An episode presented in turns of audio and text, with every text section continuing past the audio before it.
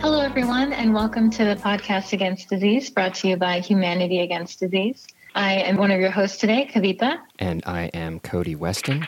And with us today for a very special episode about racial injustice and systemic racism is Professor Randy Goldson, who is coming to us from Temple University. And just to give a little bit of background, he is a doctor of philosophy in religion and society, focusing on Rastafari religion, Pan Africanism, and African American religious history. He also has a master's in religion from Yale and a bachelor's from Northern Caribbean University. He is now teaching at Temple. We're going to be focusing on some of the same topics that he covers in one of his courses, which is called Race and Poverty in the Americas. For those of you at home, we're hoping to understand a little bit better how we got to this place as a society where race relations are strained as they are and try to understand how we can effectively move forward and heal as a species. So, yes, Randy, thank you for being here. Yes, I'm happy to be here. Thanks for having me.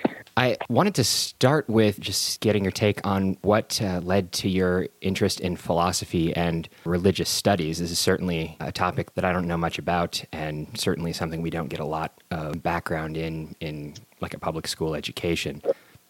Sure. So I started off in religious studies, particularly um, biblical studies, because I grew up in the church in Jamaica, where I grew up, it's common for Bible to be a part of public discourse. So the Bible is in the public square, hmm. and everything that we talk about, everything we do, from economics to politics, people tend to refer to the Bible as a source book, a guide, something that they can draw on to make a decision, whether they are religious or not. And I was intrigued by that growing up in such a setting as to why people turn to the Bible, why people turn to scripture to drive their politics, to drive their identity, to drive their decision making. And so I went to Northern Caribbean University and I studied religion there and focused on the Bible. And I continued that into Yale University at Yale Divinity School, where I focused on New Testament and early Christianity,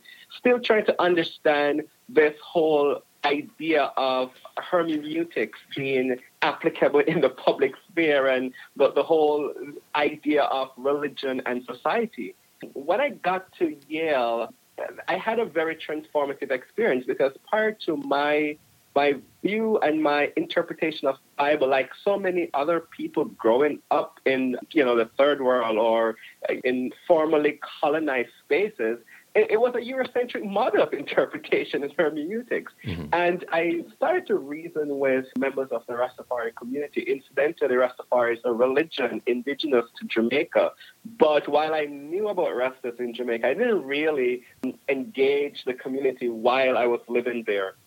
And so in the US, I started talk to reason as they with Rastas, and I realized there's something deeply profound about their interpretation of scripture, their view of scripture in terms of locating African identity and blackness, race at the center of the discourse. And that fascinated me, that intrigued me, because the Rastas have successfully shown that you can take what they call your livity, which is your lifestyle, your religious lifestyle, your identity, and make a profound impact on systems of oppression. And so I went to Temple University to continue to study that, and it has been fascinating. I completed my PhD only this year, just a few days ago. I offended and got my PhD in a moment where we're seeing incredible racial tensions coming to a height.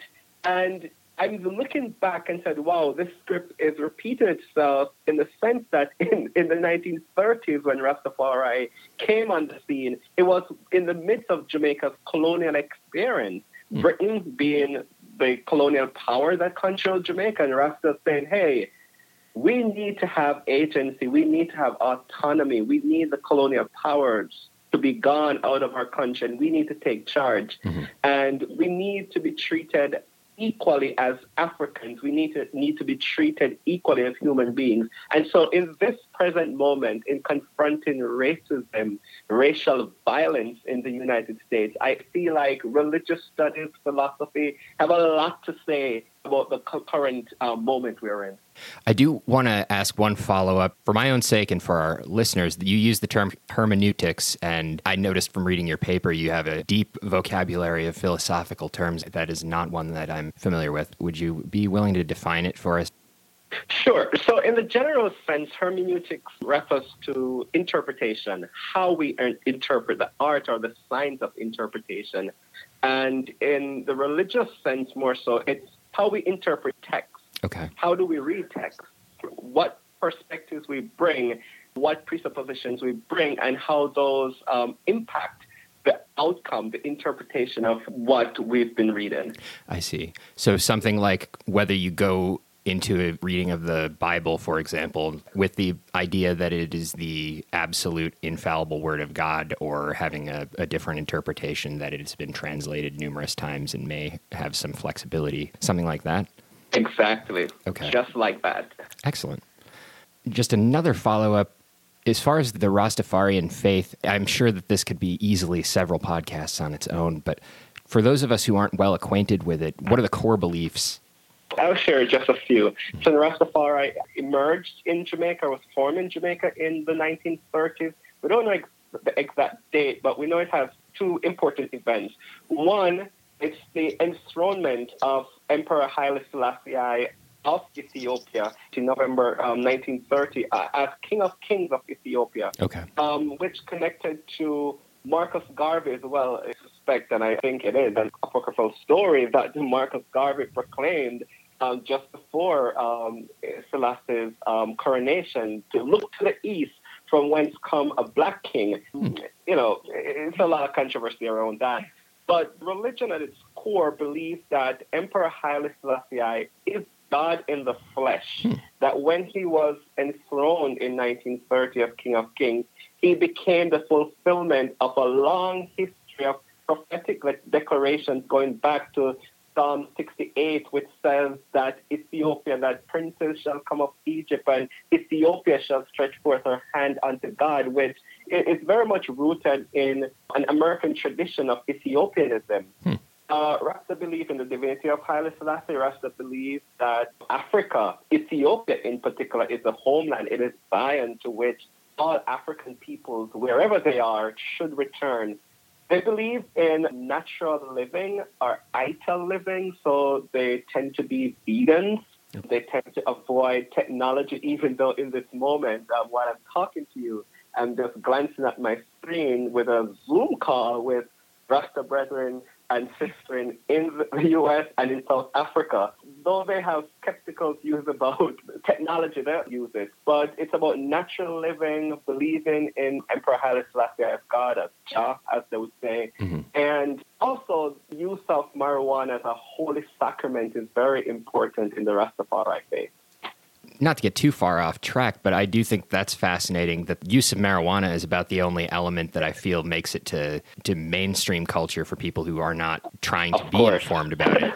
And of course. Is there a connection between Rastafarianism and marijuana policy? I know there's sort of racial roots to, uh, or at least there's a lot of theories that that's a major contributor to why it was criminalized in the first place. Do you have any comment on that? Sure. So interestingly, I just completed a paper that I shared at a conference in November 2019 that I updated for publication in Journal of Ecumenical Studies should be out in the late summer or fall on the ganja struggles, like the history of contesting marijuana in Rastafari, uh, in Jamaica, state contestation, Rastafari contestation. And the history of, of marijuana use is, is a long and rich history in the Jamaican context, marijuana came to the island in the 1840s when indentured servants from India came to Jamaica, or put it more correctly, Indians were indentured in Jamaica, brought the plant with them. These are East Indians, um, shared with the population. But before Rasta took it up, it became kind of a common use in Jamaica from that 1840 period until 1930s when Rasta emerged. Okay. And the association of marijuana with Rasta, it, it, it's really a political process because Rastafari use of marijuana in its early days was no different from how the Afro Jamaican folks and the East Indian folks in Jamaica used it. But then there, in the, in the 1940s, as a way to suppress Rastafari, the colonial government tied marijuana use to the Rastas and persecuted them along those lines. Rastas have no fear now in saying, hey, this is our holy herb so over the history of Jamaica until 2015, when the government decided to amend the Dangerous Drug Act to allow for the emergence of the medical cannabis industry, mm-hmm. you know, they kind of eased some of these restrictions and allow Rasta to have greater access without getting into trouble. Yet, you know, the industry is heavily dominated by white people from Canada and the United States because they have the money to dominate the industry. So the capitalists have really taken over the industry, and the people like the Rastafarians who have been beaten and imprisoned for this holy herb are not getting the benefits of the decriminalization and the emergence of this industry. It's a, it's a point of great contention among Rasta activists and ganja activists in Jamaica currently. So yes, it's a it's a tremendously political process surrounding marijuana use. Yeah, it certainly seems like a disconnect that something that was so culturally significant and was sort of used to delegitimize that community in the eye of other cultures is now being co-opted by those very cultures. That kind of points to this long running thread of economics as, and power throughout history as a way to commit violence against minority groups. So I feel like as I'm learning more myself and educating myself, I feel like it really keeps coming back to economics and money and power. And so, Randy, I'd like to ask you how did we get to our present day moment of protests against police brutality, against these murders of many African American men and women over many years? And I mean, even lynchings of Black people today. What were the different trends and moments in American history that have led up to this day and led up to this mass protest? Wow. So that's a, a big question, and let's see how we can we can unpack it. In my classes, we start with one major transformative event. That's when Christopher Columbus got the courage or the wits to say, "Hey, Spain, sponsor me to sail around the world. I can find a better route to the east and ended up in the Americas in 1492. That was the beginning of trouble within this region. Mm. Now, of course, we have to acknowledge that how we got here is a part of what happened to native peoples in the Americas prior to African people coming as enslaved individuals. Colonization proper started with what would say Columbus's accidental discovery or accidental appearance in the Americas in 1492. It extends to native genocide. So many of the first people to be enslaved by Europeans in this region were the Kalinagos in Dominica, the Tainos in Jamaica, and the various Native American tribes, both in the continental, mainland, and Central and South America. And then the introduction, the forcible taking of Africans into this space, being enslaved for many, many years. So, what I'm trying to sketch here, how we got here, is built on a history of racial violence. It's at the core of the colonial nations and at the core of this American experiment. So by the time Africans landed uh, in Virginia as enslaved individuals in 1619, a system of brutalization and dehumanization was already at work, and it continues to work. It continues to spin. Hmm.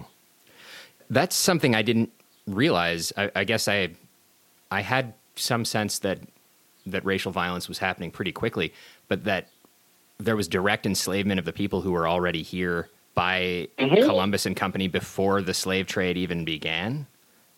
Part of that is a historical forgetting because there are many native tribes, or I don't like the word tribes, but native peoples whose existence is no more. They were wiped out. Just read Bartholomew de las Casas' work on the history of the Indies, and you're shocked. And Bartholomew de las Casas was um, a, a, Catholic priest who had accompanied Columbus, and he became sort of an activist for native peoples, writing, documenting the story of what was happening to them, reporting to the European powers to say, hey, we cannot continue to enslave these individuals. They're not suited for this type of work, and they're dying at alarming rates. And hmm. hey, look at what the Spanish are doing to them. They're using them for games, for sports, beheading, raping, introducing smallpox into the population, decimating this population. And so we have forgotten that history. And even where we have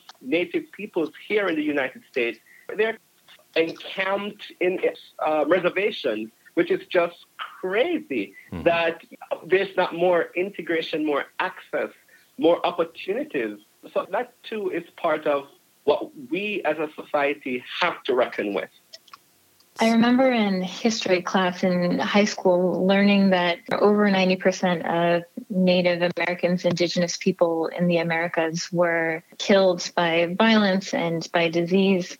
And it's wild to think that 90% of a population of people could be erased like that it, it is it is staggering when you think about it. That much violence being done, unimaginable, but it's absolutely, absolutely true. Yeah, the incredible loss of culture, the incredible loss of ideas, the incredible loss of life. It it's right. sobering. And, and, and I mean, and it's even more staggering when you think in the U.S. context that that's over time and like continually there have been legislation that really limited the mobility, limited the access of native and indigenous peoples. We're, we're talking things like the Indian Removal Act in 1838, the, the whole, um, you know, what historians refer to as the, the Trail of Tears, mm-hmm. as Indians were driven from their home, places, the land that they had access to, all these reservations that emerged. It's it is incredibly a, a violent process. Yeah.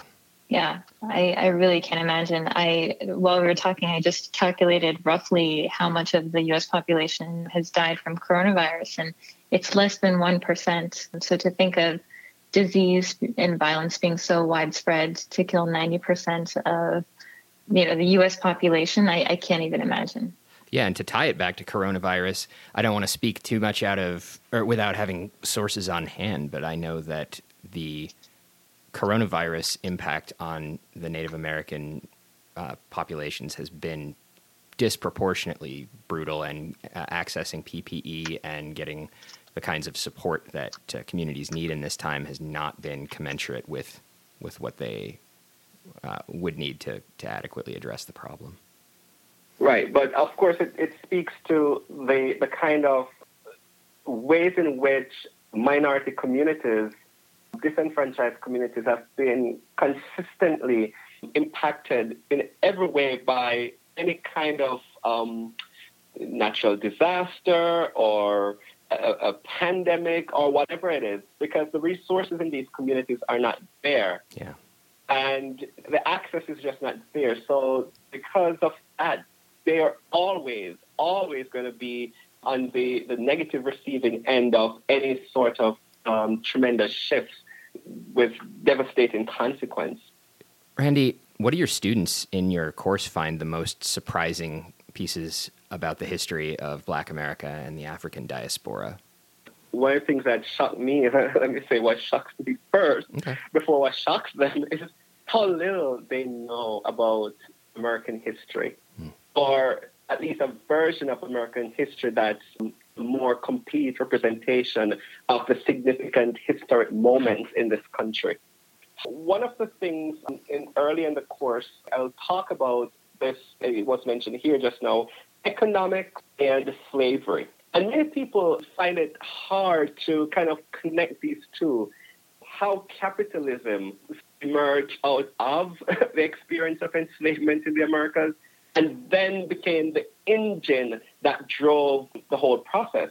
So there's this book written by Edward Baptist called The Half Has Never Been Told, Slavery and the Making of American Capitalism. I have them read parts of that along with Eric Williams's tremendous, groundbreaking book, Capitalism and Slavery.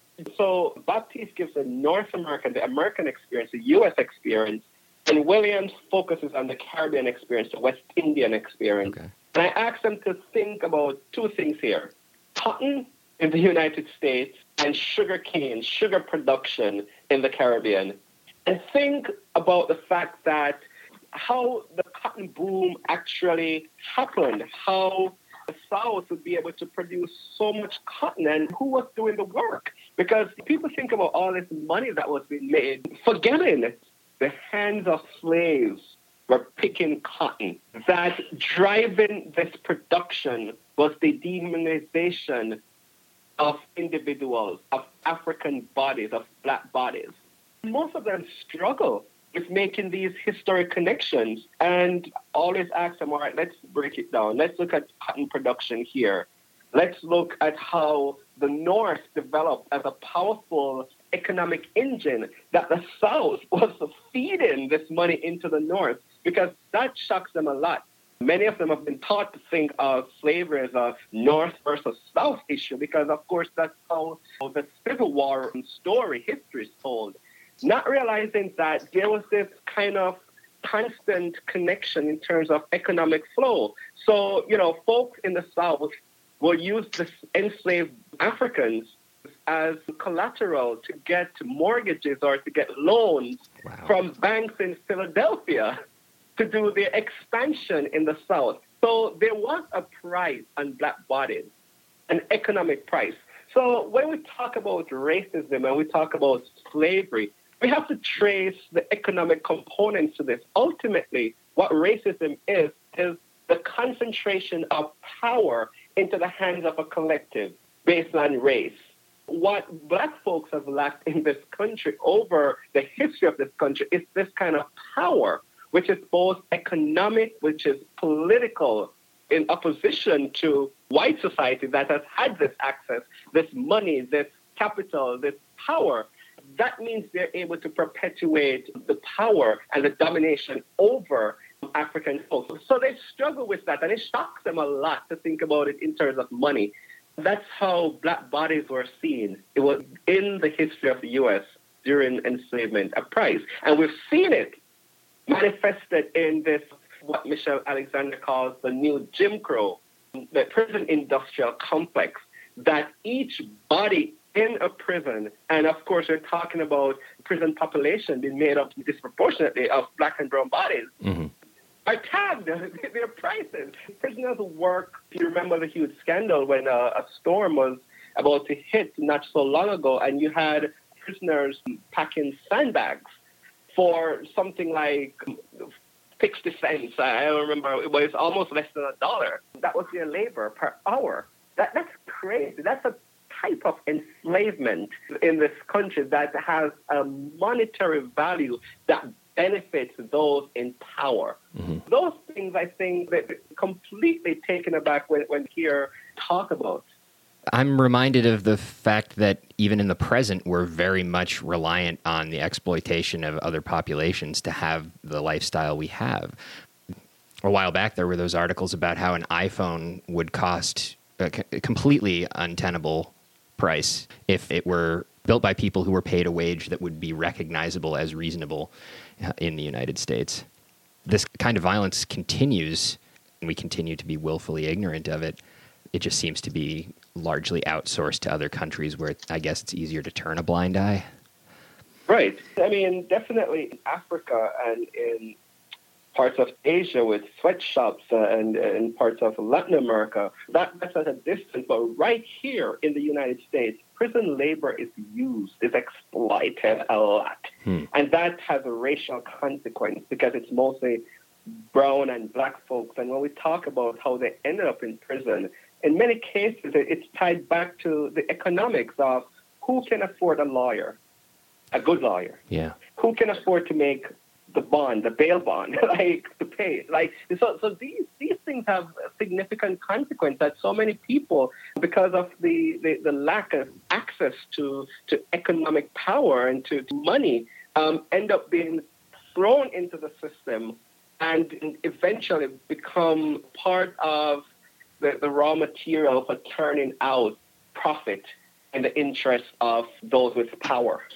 Yeah, the philosophical concept of standing reserve, kind of the last thing you'd want to consider human beings. It's, that's really sad, and I can speak as a, a psychiatrist to how frequently I see patterns of inequality in criminal records. When patients come into the emergency department, it is sometimes we'll look at their Maryland judiciary case search and see, for example, if they have open warrants, because this kind of thing can affect how we can help them in the moment. And it is incredible. You could almost guess the ethnicity of any given patient from how frequently they have nonviolent offenses for trespassing, loitering, like marijuana possession. And one imagines that there are numerous factors at play here, but if certain populations are being arrested at an inordinate rate, that's going to stack the deck even before the factors you mentioned come into play. Yeah, and let's be clear about when we're talking about people being arrested, it's not just like it's a random thing, like this guy happens to just be a bad guy, mm-hmm. and so the police will spot him at a, a mile away. Communities of color, black communities, are over policed and at the same time under policed. Over policed in the sense that they're constantly under surveillance by the police. Police presence is heavy and it's a negative type of police presence. Mm-hmm. On the other hand, it's under police in the sense that when folks need the police to be present, when folks need the help of the police, it's slow, it's not forthcoming. And you find this a lot in large cities on the East Coast, looking um, parts of Philadelphia, and just watch the police presence, and then compare that the constant police presence with when something significant happens in the community, like a murder. Yeah. And how the police is responding, or if someone recall the police because they're being burglarized, how the kind of lapse response. So that's there to acknowledge that Imani Perry, in her book More Beautiful and More Terrible, talks about this kind of their eyes were watching me, meaning there's constant surveillance of black bodies, black folks in this country. And again, this is rooted in the experience of slavery from the time that people are plantationed. They had to be watched so that they don't run away. You don't want them to become maroons. You don't want them to be deviants. In fact, uh, and you know more about this than me, Cody, that there was a term that was coined that's called dropitopia. So this was coined by one of the early American psychiatrists to explain the constant need of an enslaved person to run away.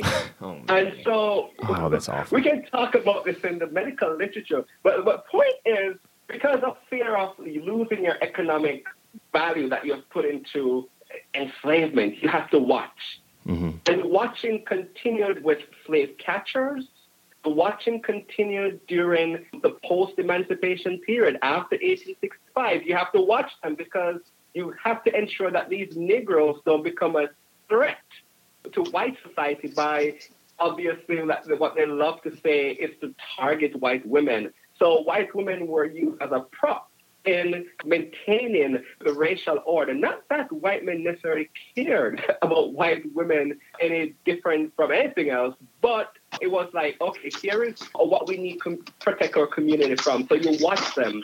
And so the watching continues today with the police. So people are, are skeptical about this kind of atmospheric policing with drones and with surveillance aircraft in Baltimore. And black folks have to be skeptical because we have been watched for a very long time. And so it is out of this watching, this surveillance, this voyeurism, if you please, why black men in particular have been disproportionately arrested by the police for non-violent offenses. Yeah, and from a developmental perspective, it is really worrying. It seems that that people are targeted at such an early age.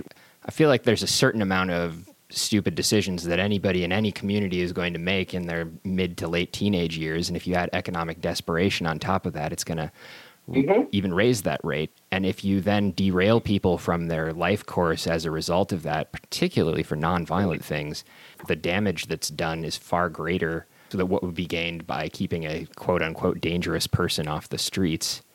And I think this ties really well into the discussion we had with my uh, Tai Chi instructor, Sifu Dan Jones, about the relationship between policing and communities.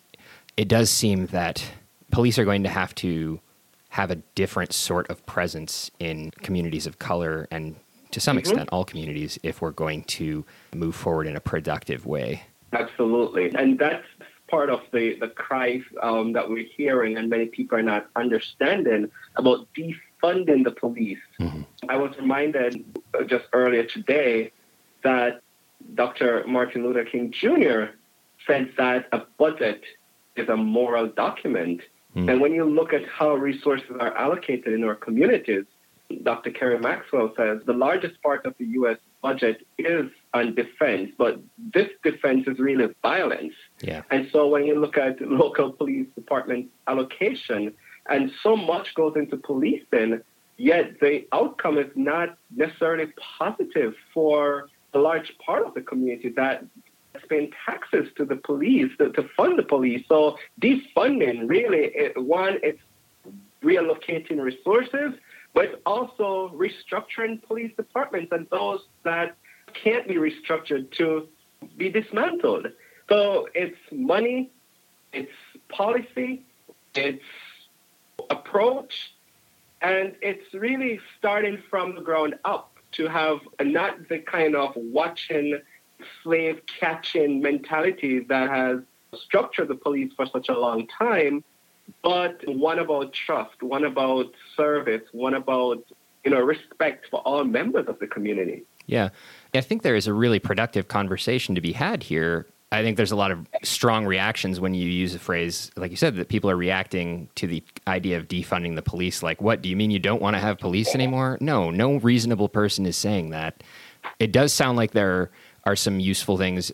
Police are stretched very, very thin in that they're expected to cover all these different kinds of cases, whereas you want police to show up to an armed robbery or a hostage situation. It might be better to have a social worker show up or have a psychiatrist show up if somebody is clearly insane. This isn't a situation where you need somebody going in who's trained to subdue a dangerous person necessarily rather than someone who's trained to de-escalate and understand the phenomenology of of a psychotic individual and their behavior. Right. We need to borrow a page out of Frank Luntz's playbook and choose the words we're using very carefully, maybe clarifying the role of police, which I feel like is more what we're trying to do. Well, you know, yeah, words definitely matter. The folks who started to defund the police and defund the police slogan, they do understand that the only way to grab the attention, I mean, if I'm saying, oh, let's reallocate funds to the police, let's restructure the police, it, it won't grab the attention like defund the police. You have a so when you say it that way, then we can generate the conversation as to what that looks like, even though one might be turned off by that's such a ludicrous idea. Well, let's talk about it. Hmm. Fair point. That's a valid approach as well. I guess it, it is a an open question whether it's better to grab attention. Because you're right. I mean, one of the other things that's been pointed out is that there is a certain necessity to be provocative.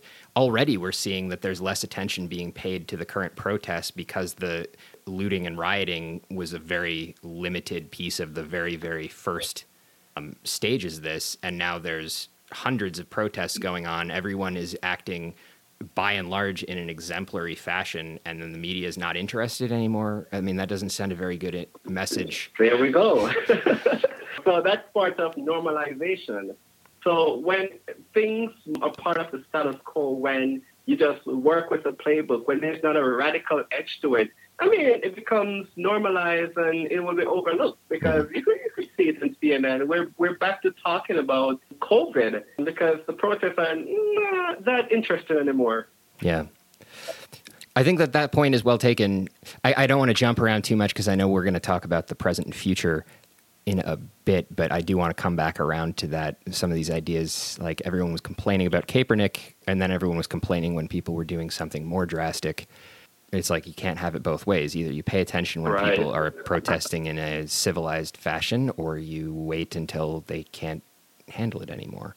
It's the same as um, at a much smaller scale in psychotherapy and things. You know, if you've got a bad relationship between two people, they can either try and talk it out or diffuse it, or wait until someone snaps and says something they regret.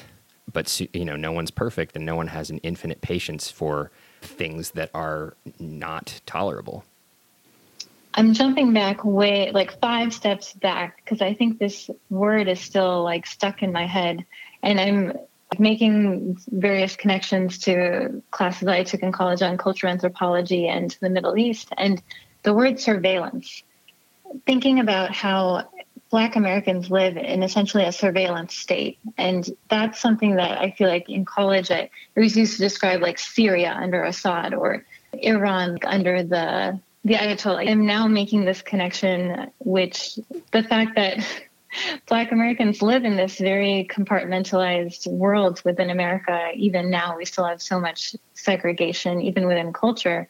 And mm-hmm. the fact that their identity is always going to be black something that they can never sort of step outside of or you know expand and the idea of thinking how if a black man or woman was to walk down the street they would be under that surveillance from people who are complicit within the society that they live in, like the woman who called the police for that man who told her to wear a mask in Central Park, or various things like that, where people consider African Americans loitering or up to something suspicious if they're just, mm-hmm. you know, potentially just out and living their lives. That is exceptionally terrifying to me. And I think I'm now understanding how the police are kind of an arm of this almost dictatorship that African Americans are living under in America. I think none of us, myself included, and I don't think I understand what it would be like to be constantly surveilled and the mental stresses that that would cause. Absolutely. And here's the thing. So we talk about the police in this moment with the protests and the lynchings and these horrible killings of black folks in, in this country at the, the hands and the, the knees of, of police and kind of the surveillance. But here's another form which maybe we can call it the everyday form of surveillance. So, you know, and this has happened to me so many times as a black man. I go to the mall, and once I walk into a high end store, there is always someone coming and they'll, come very politely. The attendant in the store asked, uh, how you doing? Can I help you? Which is courteous. And, you know, for the first couple of seconds, it's wonderful. All right, great. It's nice customer service. But then you realize that you're being followed. Every time you walk around to look at something, someone is following you. Someone is over your shoulders watching. Hmm. You know, you're under the suspicion of, hey, this guy's about to steal something. It's how this is practice in the everyday form that, that's so insidious, that's so infuriating, in, um, so so maddening. You're constantly checking yourself to have your composure and to say, hey, whatever, let me leave the store. So so that happens. It happens in our neighborhood, and that's why personally I was so terrified when I was told, you know, we were told in the initial stages, well, if you can't get N95 masks, then you shouldn't get them or you can't get the, the regular surgical mask or face mask. Just use a bandana, use a, a handkerchief and tie it around your. I was like, hey, immediately I'm thinking back, well, we have been stylized and stigmatized as kind of bandit looking when we do that. So how is it for me as a black man, I'm going to just tie something around my face and walk around the neighborhood? Am I not in danger of doing that? And so that that's part of some of the, the negotiations we have to do when we're in a surveilled state. We have to watch how we approach. We have to watch how we say stuff. We have to watch where we go because we're constantly subject to surveillance and accompanying that surveillance is violence. Mm-hmm. It could be violence in arrest or violence in being shot um, and killed by people who feel like they have the right to do that. That's just part of the, the, the daily struggles of living as a, as a person of color, as a black person um, in this country. That's something that I, have thought about. I mean, I, I see all, on doors all around this. Uh, I, I, live on the, the east side of, of Baltimore by the Bayview campus, and there's signs on all kinds of businesses that say like don't come in here with a hoodie or a mask. And i had to go in once and say like is this mask okay? Because technically we're supposed to be wearing masks for covid now. And um, yeah I, I, mean i can see that there's just this inherent right. um, struggle between doing what is safe in one sense and doing what is safe in, a, in another sense based on the assumptions that are made about you based on your outward appearance I mean, yeah, mm-hmm. you're an academic. If people if people saw you across the road and only saw academic instead of black person, they would have a completely different set of stereotypes. It's really scary to think that anyone around you could be an informer to the surveillance state. I cannot imagine that burden of and, the fear associated with that that anybody could at any time rat you out for a reason that isn't real. Correct correct. And of course, we've had the history of this happening. I mean, the Central Park Five, for example. In the, in the history of this country, it has been so easy to identify as like almost a default mode. Yeah, I saw a black guy. Well, could you give a little bit more? Wrongfully accuse um, black men for for crimes that they've they've not committed because it's just such a default thing to do. It's really living under the constant fear of people are watching.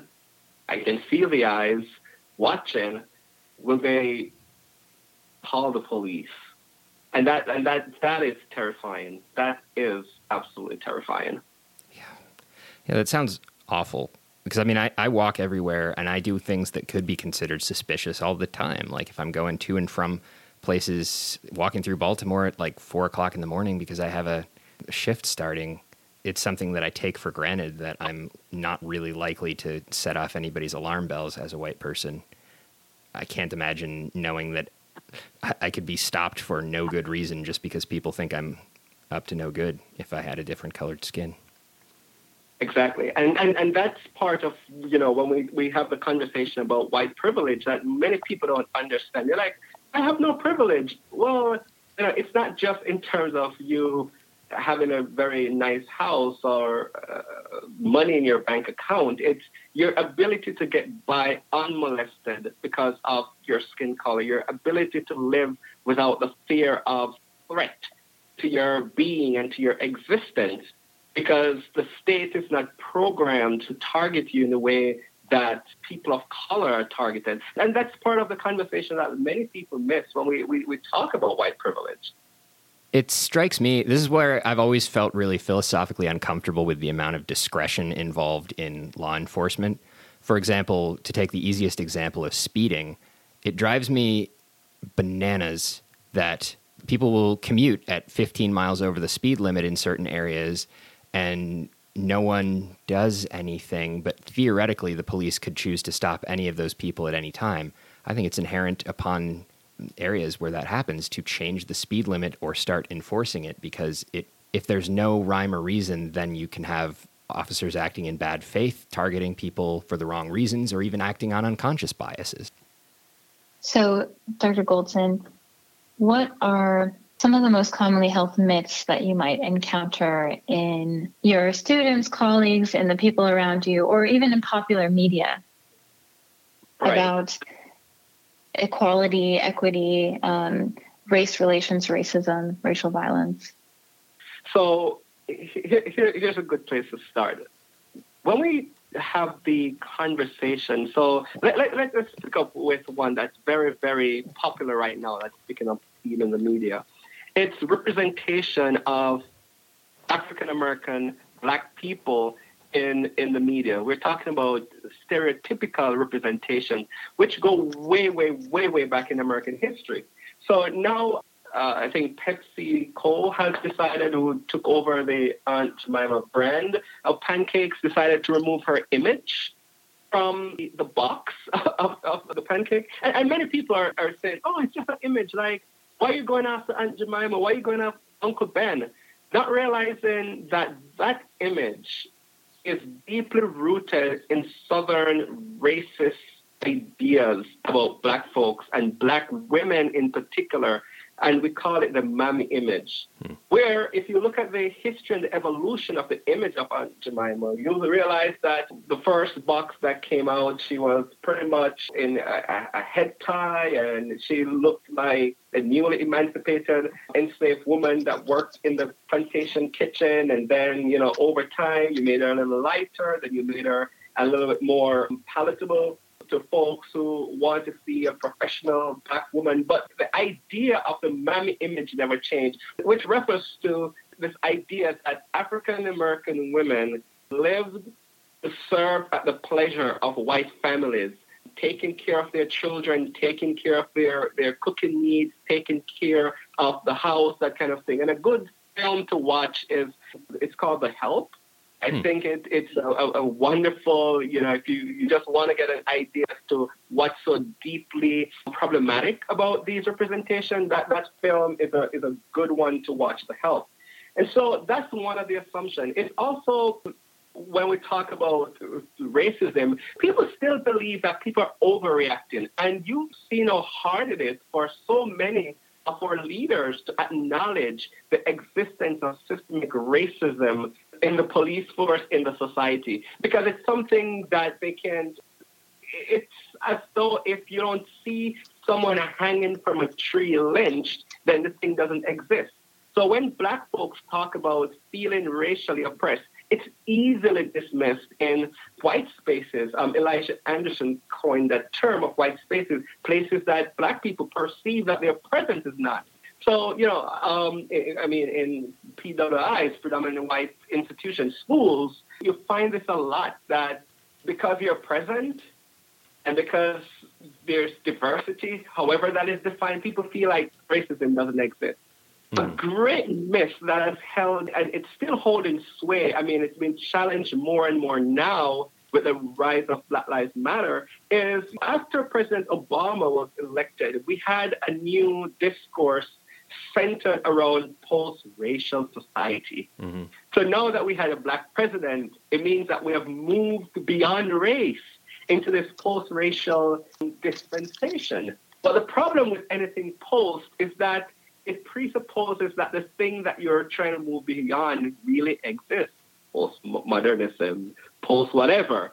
So people still see we're post-racial, we don't see race, uh, with the human beings and problematic, just like all lives matter discourse, problematic. Other common held myths and assumptions here, we're talking about people tend to justify violence being done to black people by keeping in place the stigma of criminalization. So we're pretty much viewed through the lens of criminality. So, of course, if the police apprehended a black male. Of course, if the police shot and killed a black male, it's because he deserved it. He's criminal. That's the default interpretation, even before you, you know the person. Now, we've seen this over and over with black folks being killed, and almost immediately in the media, you know, both liberal and conservative, talking about the person's criminal record, talking about the time this person was five and got into a fight, yeah. as though those things matter in the moment. So, so that lens is there. In the same way that people who are Muslim or from Middle Eastern countries are viewed through the lens of terrorism. And here we're talking about what Imani Perry calls racial narratives, these discourse and racial schemata, things that structure how we are looking at people and how we are talking about them and how the talk itself, this discourse, reifies stereotypes. So those are some of the commonly held ones. Oh, there are many, many, many others. Black women being loud if they speak up and speak out about oppression, being aggressive. They assert themselves, rightly so, for what they deserve. People see me going to Ivy League. It's the assumption that, hey, I didn't really earn my place. Somebody lowered my SAT score. My score was low, but they overlook it to get me here. And I'm only here because of They try to fill a diversity, race diversity quota or something like that. So assumptions. Yeah. And there, there's some of those coming as well. Yeah, there's a lot of microaggression inherent in those assumptions. It Absolutely. is. I mean, these were discussions that happened when I was growing up. A lot of white people were frustrated about this idea of affirmative action because I think there's a lot of chicken and egg involved in this where change has to start somewhere. You can argue about the best way to make a difference, but if you have people who have been at a disadvantage, sooner or later, some measure is going to have to happen where they are given an opportunity to catch up, so to speak. There's no way for us to live in a just society with all this past injustice without some sort of action that doesn't directly and immediately benefit white people. This leads into this idea of redlining, which I have become a TED Talk level expert. I watched one video on it and uh, on YouTube and was blown away. They used Baltimore as an example, and as somebody who lives in Baltimore and sees the stark contrast between historically black neighborhoods and historically white neighborhoods, it is incredible. It is like two different countries. And to find out that there was legislation making that not only de facto but de jure for so long is horrifying. Would you like to speak to your understanding of that phenomenon? So, so let's broaden it just a bit, a little bit to Sure. talk about residential segregation more generally. Okay. Redlining being one of the modes of achieving this residential segregation. America prides itself of being that the passage of the Civil Rights Bill, Fair Housing Act, 1968, and all these wonderful legislation that we have we've officially desegregated. And so the idea of desegregation is we don't have the Jim Crow laws, so black and white folks are you know integrated and using the same resources and have the access and all this wonderful stuff. But today, America is even more deeply segregated than the 1960s and earlier, in that people don't live together. Hmm. Black folks and white folks are not living together, and there are economic factors underlining this. But then there are also very racist policies that enabled this to kind of happen historically, and that gets to the whole idea of redlining itself during the period of the, the, the Great Migration, and uh, we're talking about the 1930s and the 1940s, African Americans started to little by little migrate from the south to northern cities. Maybe we should change that word migrate because many of them were literally fleeing racial violence, fleeing for their lives. So they were almost like refugees if Mm. you really want to get very provocative here, um, fleeing to places like Chicago and into places like Harlem um, in New York, just to escape racial, racist violence. That's what was happening when we talk about this, this kind of great migration out of the South of African Americans. Not just only fleeing the violence in terms of death, but in terms of the loss of their their wealth or the loss of their land or the loss of their property. That was happening at an alarming rate. Hmm.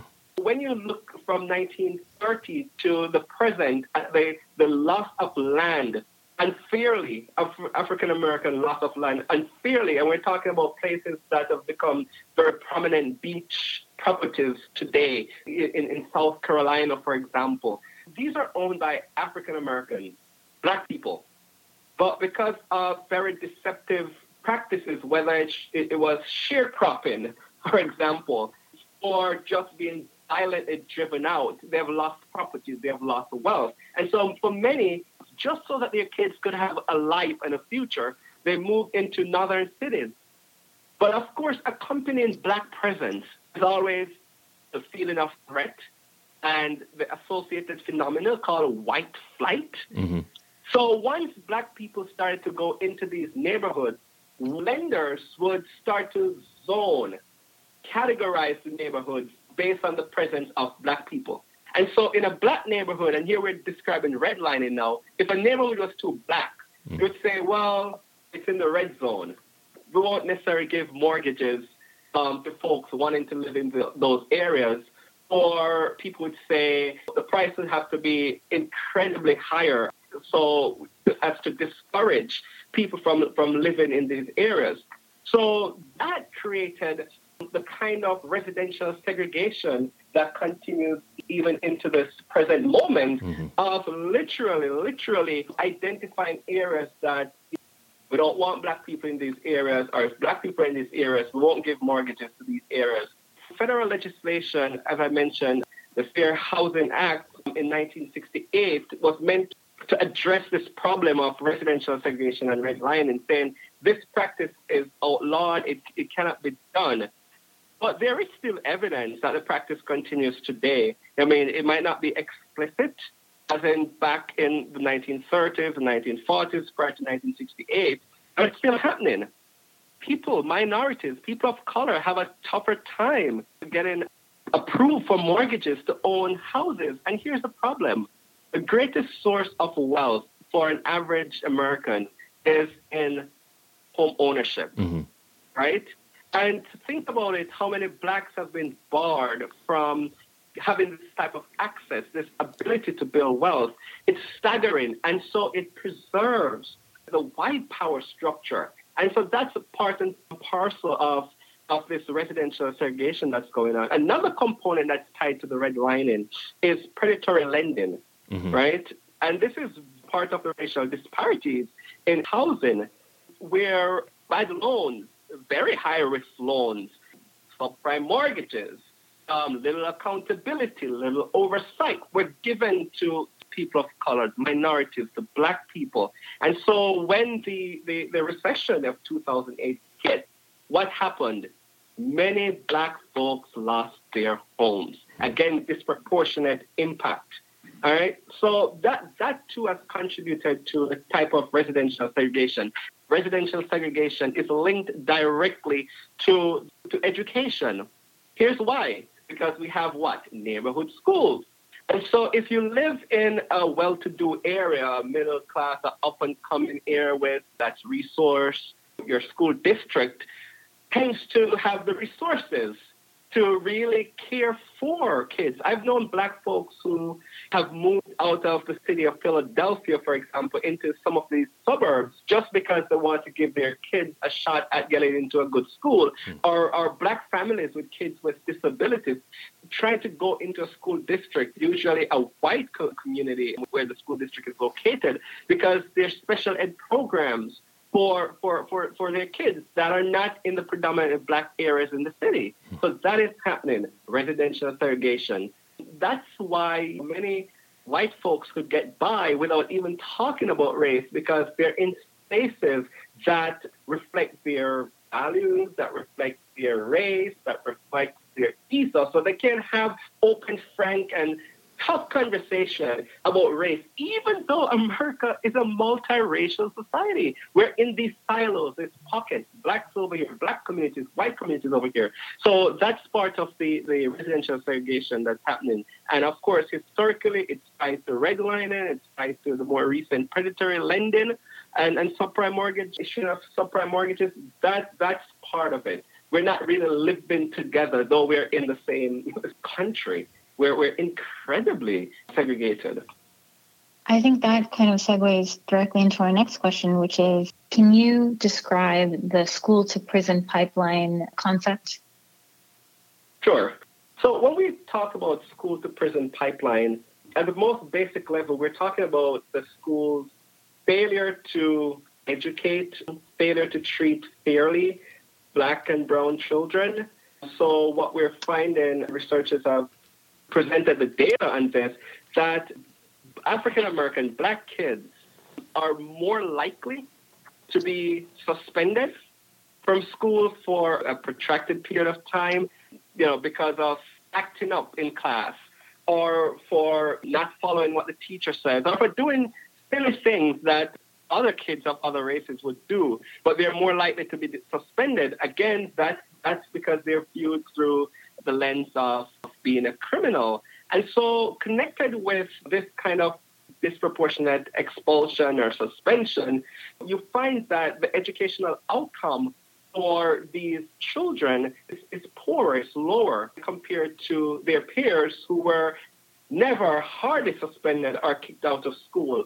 And so what that's linked to in large part is, you know, the turn to unhelpful activities post high school or while in high school that puts them at higher risk of being targeted, being arrested, being thrown into prison by the police.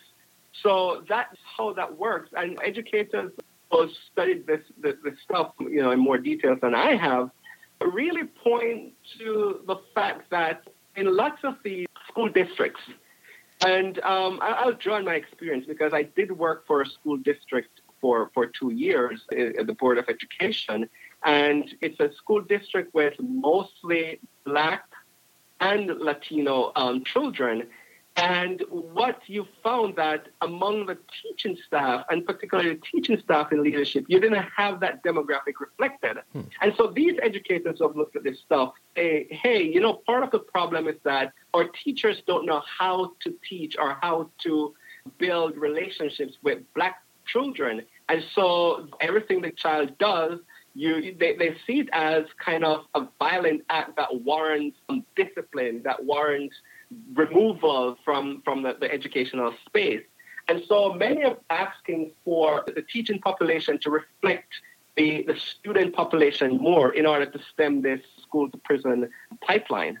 That seems to mirror one of the problems we have in healthcare as well, which is that due to a certain kind of cultural simpatico and better understanding of background, it is advantageous to have demographics of providers match the the demographics of the people who are uh, receiving care. I think one of the things that is become a consequence of the school to prison pipeline and the lack of representation we see in healthcare is that there's been a lot of violence committed against people from disadvantaged backgrounds that builds an inherent mistrust. And I wonder if Black kids and parents can feel like they can trust that their teachers are trying to do things in their best interest and I have definitely seen how Black patients and patients' family members can have a mistrust of are all of these doctors who look nothing like us and have no knowledge of our lived experience.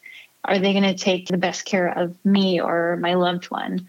It definitely, uh, I think, is going to be a huge challenge to figure out how to build that representation because I think that's the only way that even um, people who are disadvantaged, whether that is race, class, or anything else, how that trust can be built. Because otherwise, the people who might need to benefit the most from good healthcare, from good schooling, will have lost their faith in these social services. Right. You know, just going back to some of this defund defunding the police discourse, you know, people are asking for reallocation of, of some of these resources given to the police to be given to schools in low income neighborhoods so that they can have a fair shot like everyone else. I remember, and this is a predominantly black school district, where it was it worked that, you know, some schools would not have sufficient, let's say, college advisors, the, the guidance counselor who's taking on all this preparation for college stuff, um, application stuff with like 200 students preparing to go off.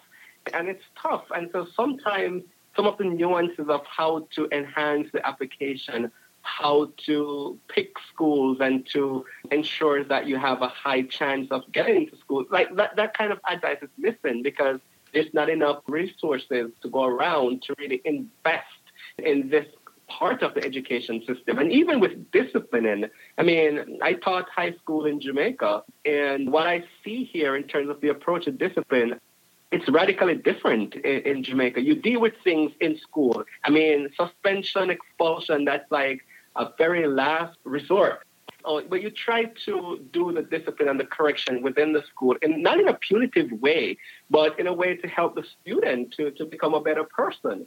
But I don't think this kind of emotional investment is there in many of our schools in, in the United States, especially schools that consist of predominantly uh, black students. So one, one of the things that's happening again with the defund the police conversation is school districts, a few of them have canceled contracts with local police departments because one of the things that has happened in this country is that school districts outsourced discipline to the police wow. and the juvenile justice system. So you have police officers showing up, and I, I, I saw this a lot um, actually um, in Connecticut, and it was just crazy. Police officers are there, or school resource officers, whatever they want to call them. In the morning, they're armed. It's like walking into a militarized zone. How that's the impression that's given. It's just from a visual to a psychological component of it. If you have to go to school in that type of environment, like what messages are being reinforced? And you just go to the white school district not far from yours, and it's a different kind of atmosphere. I mean, as teachers, we know that the psychosocial and the literal ecological setup is important for learning to take place. It's not just what is being taught, what is being said, but the environment in which it happens that uh, produces great outcomes of students. That we know.